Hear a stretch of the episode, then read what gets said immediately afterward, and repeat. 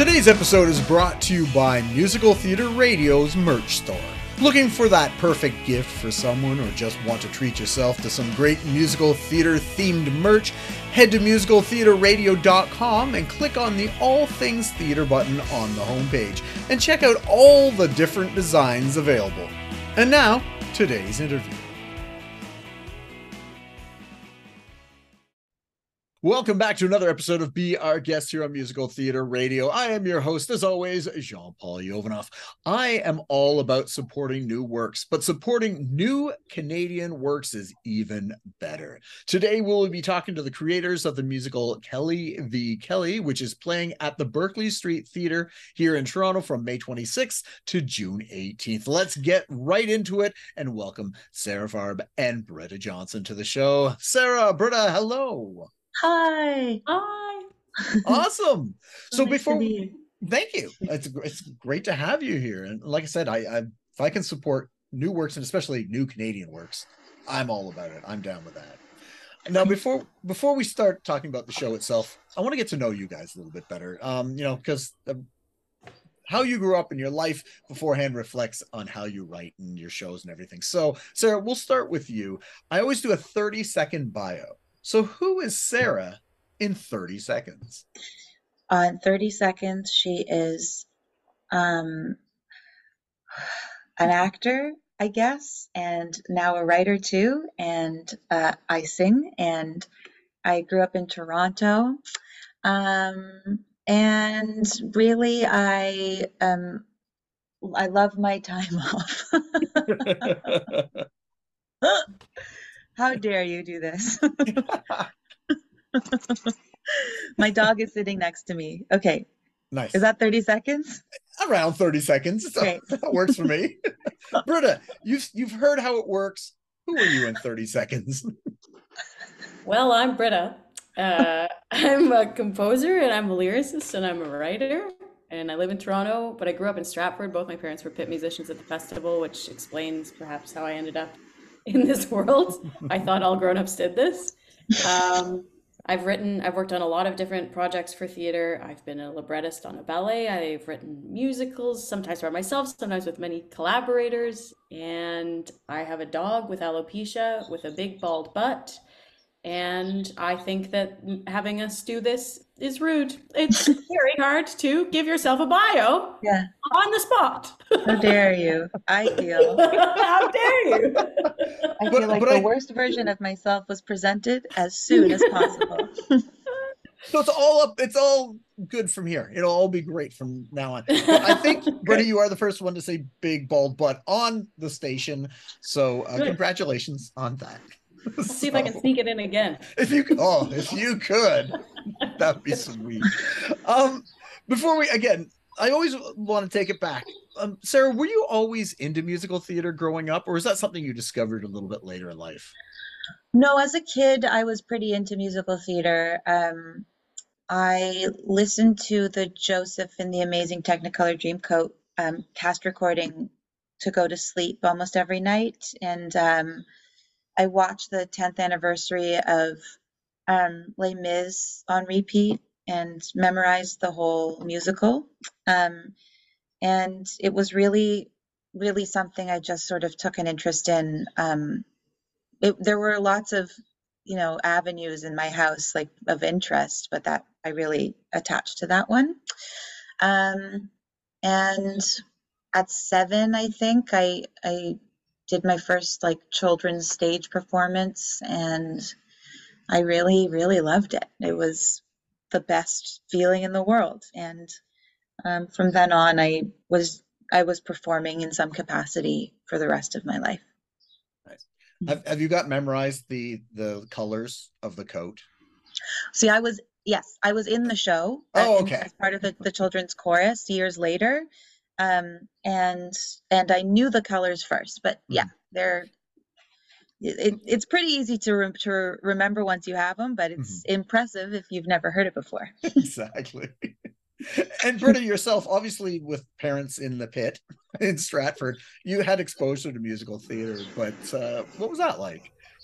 I did. And I, I was really serious about piano as a kid, and I have two sisters, and We were all musicians, so making music was kind of a big part of our upbringing. Uh, the Stratford Kiwanis Music Festival is where I made all my uh, all my candy money, so it was a big part of my growing up. But you know, music theater, a life in music theater still kind of snuck up on me, and people don't believe me when I say that. I was really serious about piano and I wanted to be a composer, and I resisted doing this. And yet, even when I was at school for composition, I'd end up writing all of these very wordy art songs, and my teacher would be like, it seems like you want to write musicals. And I'd be like, okay, yeah. I started I started writing them in high school. I would write my school's musicals because I would get extra credit and I'd be able to sign my friends out of out of class when you're in the fall show.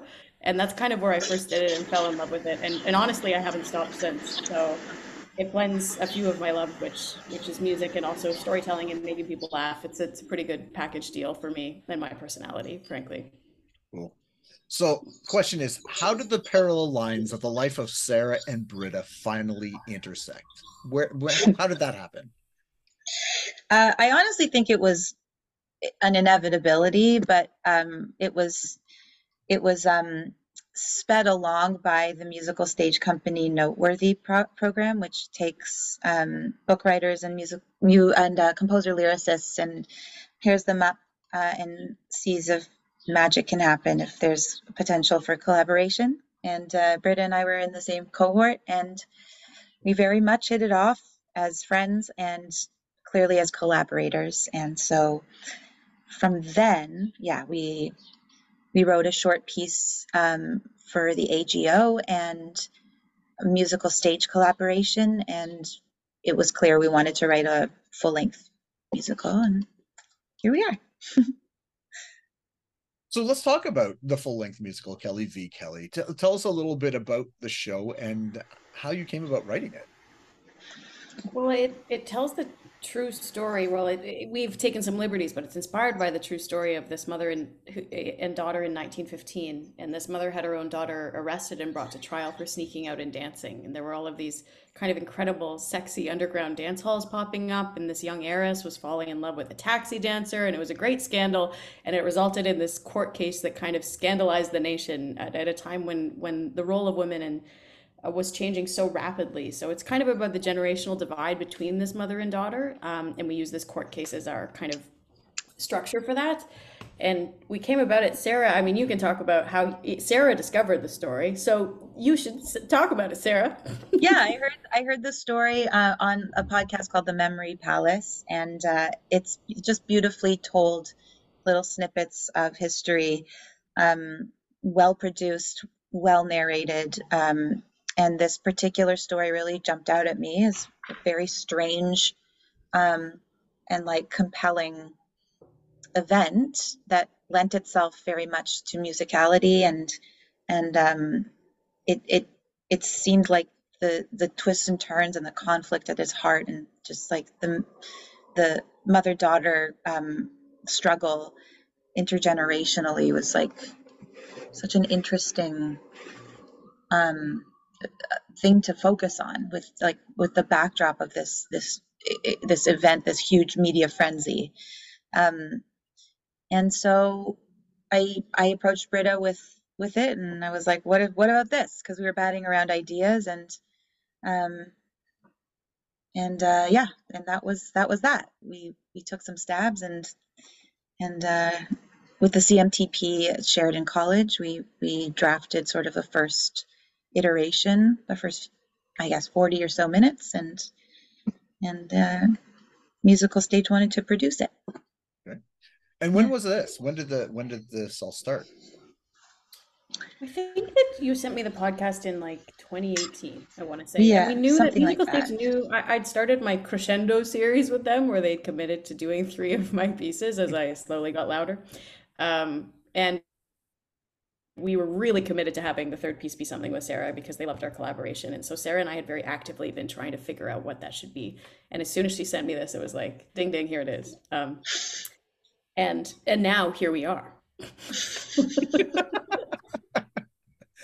So as anybody I've talked to who started a project before twenty twenty, how did the, how did COVID and the pandemic hit for you guys and for your writing for this show? I mean, we were we were like three weeks away from our first day of rehearsal when uh, when the world shut down. And I remember like the COVID coming on is so marked by texts, for me emotionally, texts from Sarah, which started with like, Britta, do you think there's any chance our show could get canceled? And I was like, no, you're nuts. It's a month away. What What are you talking about? It's a flu. And then, you know, the next day being like, okay, it's uh, maybe, maybe it'll be delayed. Maybe it'll be delayed. And then I remember it was, it was the very first of our COVID cancellations. And really, I thought it would be my only one, but obviously that's not how it unfolded. But we were like seconds away from starting. The team was in place, the cast was in place, the script was coming to be locked, and then and then the world froze. So it's a very emotional thing to finally be back here doing it, that's for sure.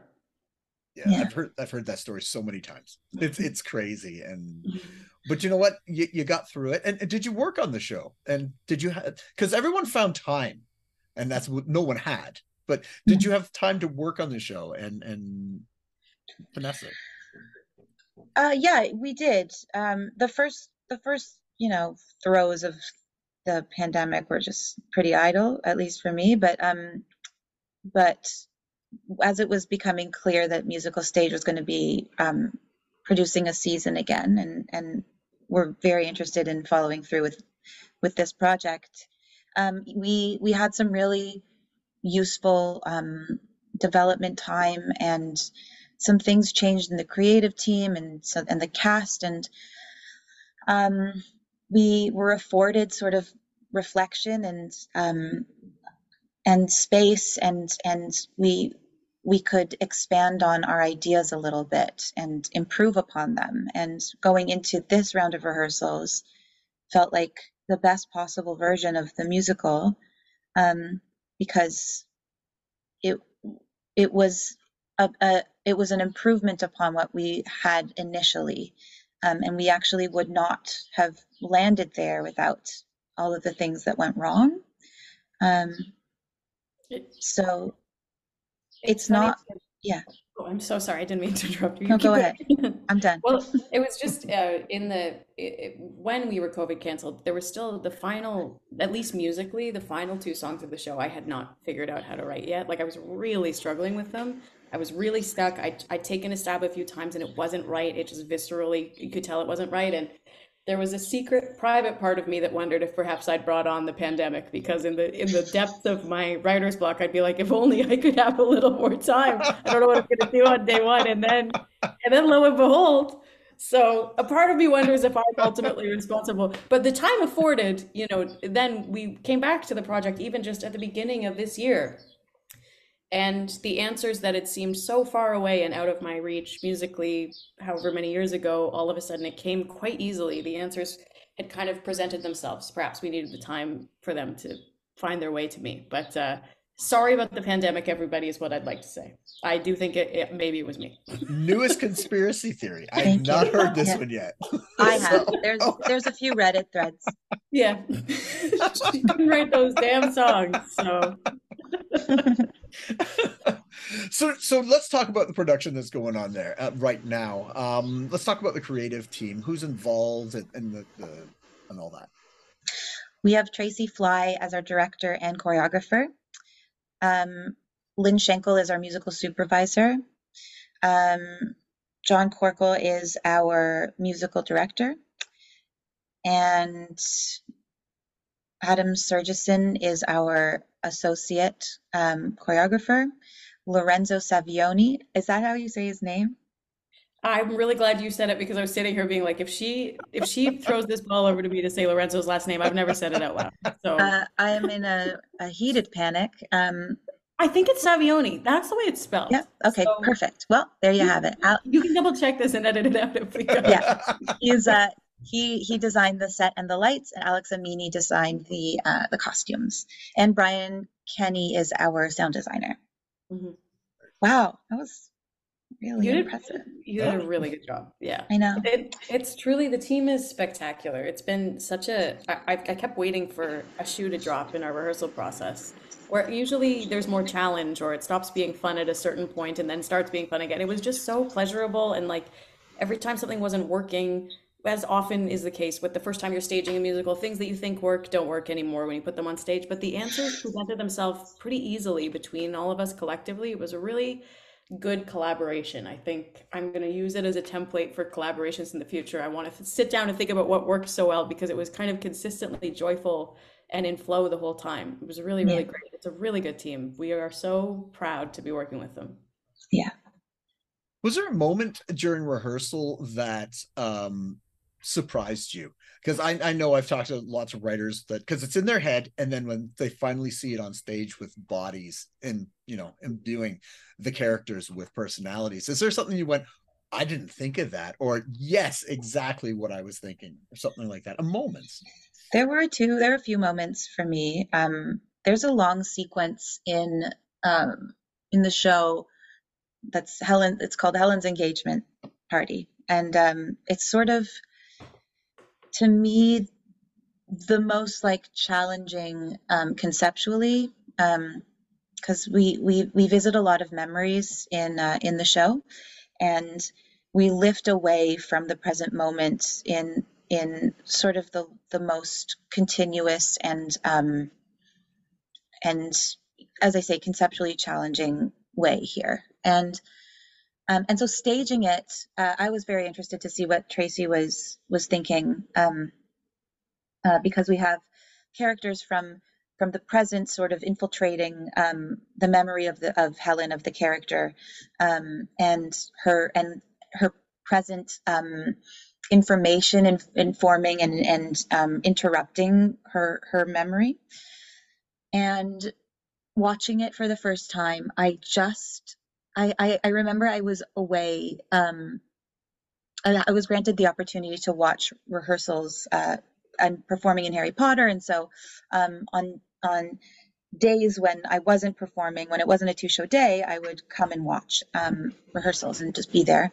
So I was away on the Wednesday when they were like tackling this section. And I remember like conversations with Tracy, just like, how are we going to clarify this? And just, it's all just a bit nebulous. And coming back the next day and watching what they'd done, I burst into tears um, because it was so, it was so accurate. Like, she nailed it. And the storytelling was so gorgeous. And I felt like it was, it was such an obvious moment of her seeing the thing that Britta and I were creating. Um, and this cast is so remarkable. Um, I, I, I think, I think that experience was, was, was probably one of the most memorable. Um, I was so enthralled by, um, by what I saw, and just a comprehension of, of this moment really like speaks volumes for just like the rest of the piece. And it felt like a perfect moment of collaboration. Yeah. Another sensation that I ran into a few times, it's it's just, it, it's so rare because of the COVID interruption. There's some of this music that I wrote in twenty eighteen, which at this point was kind of a long time ago. Like, it was, I was a different composer then than I am now, uh, with a different tool belt. And it was a kind of an interesting experience to re-witness that music. Uh, It, it kind of was a lesson in me being a little more gentle on myself, because I'm so self-critical, especially of things that are fresh that just came from me. I'm still so much uh, in judgment of that, or it, trying to find the critique. But I got to sit back and kind of look back at this music that this different version of me had written and be like, you know what? The idea behind that is really sound. That's really cool. And I remember what I was thinking about when I wrote that. I remember what my intent is. And it's really cool to see now, however many years later, this group of smart people so viscerally understanding what that, that intent was. Like, and I haven't had, I've only had the experience of like writing right up until the first day of rehearsal. And then, and so it's like a, stuff that was just made. And it was a really, really specific experience for it to be not that way this time. And it was a learning experience, and perhaps being more gentle and forgiving on my process. And also it was just kind of, I don't know, it was, it was emotional. I cried a lot in rehearsal because of all that's happened and all we've all been through to get here. And, you know, the expectations of that younger version of me that wrote that music that didn't know it was going to be canceled. There's just a lot of like texture to it that I found myself very emotional about, and like was an enlightening time. Well, I got to say congratulations to the both of you uh, on writing the show and getting it on its feet and uh, having the production up there. So yeah, that's, it's fantastic. Like I said, anytime I can help promote new works, I, even better that is Canadian. So thank you very much for uh, coming on and talking to us about this today. Thanks for having us. Thanks for having us. Yeah. Now, before we go, I do, I, I have to ask, is there anything in the pipeline? Sarah, is there anything that you're working on that uh, people can be uh, looking for in the future? Yeah, I'm uh, I'm working on a musical called Way Out There with um, Anton Lipovetsky for um, Yes Theater out in Sudbury. Uh, it's a commission, and it's it's pretty brand new, but we've got some workshop dates this this year, and um, I hope eventually a production with Yes Theater, who I think is just a remarkable theater company, and um, so proud of of the fact that I get to work with them, and and it's an incredible thing that's happening out in Sudbury. Um, so so just that, and then finishing up this run of Harry Potter, which closes July second, and otherwise I'll be I'll be just sitting down a lot. Yeah, I, I got to interview Anton, uh, and I got to see his presentation down in New York for. for oh, well, great. Yeah, yeah, yeah. So, yeah, that was great. So, yeah, uh, I'll have to find out when it's in Sudbury, because that's not too far away, distance-wise. So I could drive up there. Yeah, yeah. So, let's drive. Awesome. Nice. And Britta, yourself? Yeah, I've got a few things in the works. My my sister and I are the songwriting team for a new musical in development for Stratford that we're going to be workshopping this summer, and uh, uh, another piece of mine with my sister Annika Johnson and our uh, book writer named Nick Green is in development with uh, South Coast Rep in California. So we'll continue on that journey, and a, a, a couple of new projects I'm trying to cook up, as well as a possible next step for my show, uh, Life After, will hopefully be happening soon. So we're just working on musicals over here, I guess. And looking at my dog's big bald butt. Nice. There it is. I said it. Perfect. Again. Well, well done. Not to challenge anybody else who comes on if they can do it three times. Yeah. I don't know how they'll do it, but that's their problem. Uh, again, congratulations. Um, it was great meeting the two of you. Um, I look forward to seeing all your stuff in the future. And if you if you do, come back on. We'll start promoting that as well. So great. To doing that. Fabulous. Thank you so Thanks, much. Jean-Paul. No problem. All right. We were just speaking with Sarah Farb and Britta Johnson about their new show, Kelly v. Kelly, which is playing at the Ver- Berkeley Street Theatre here in Toronto from May twenty-sixth to June eighteenth. Tune in next week as we'll speak with another guest or guest about their life, love, and passion that is musical theatre. I am your host, as always, Jean-Paul Jovanoff. And until next time, I'll see you when I see you.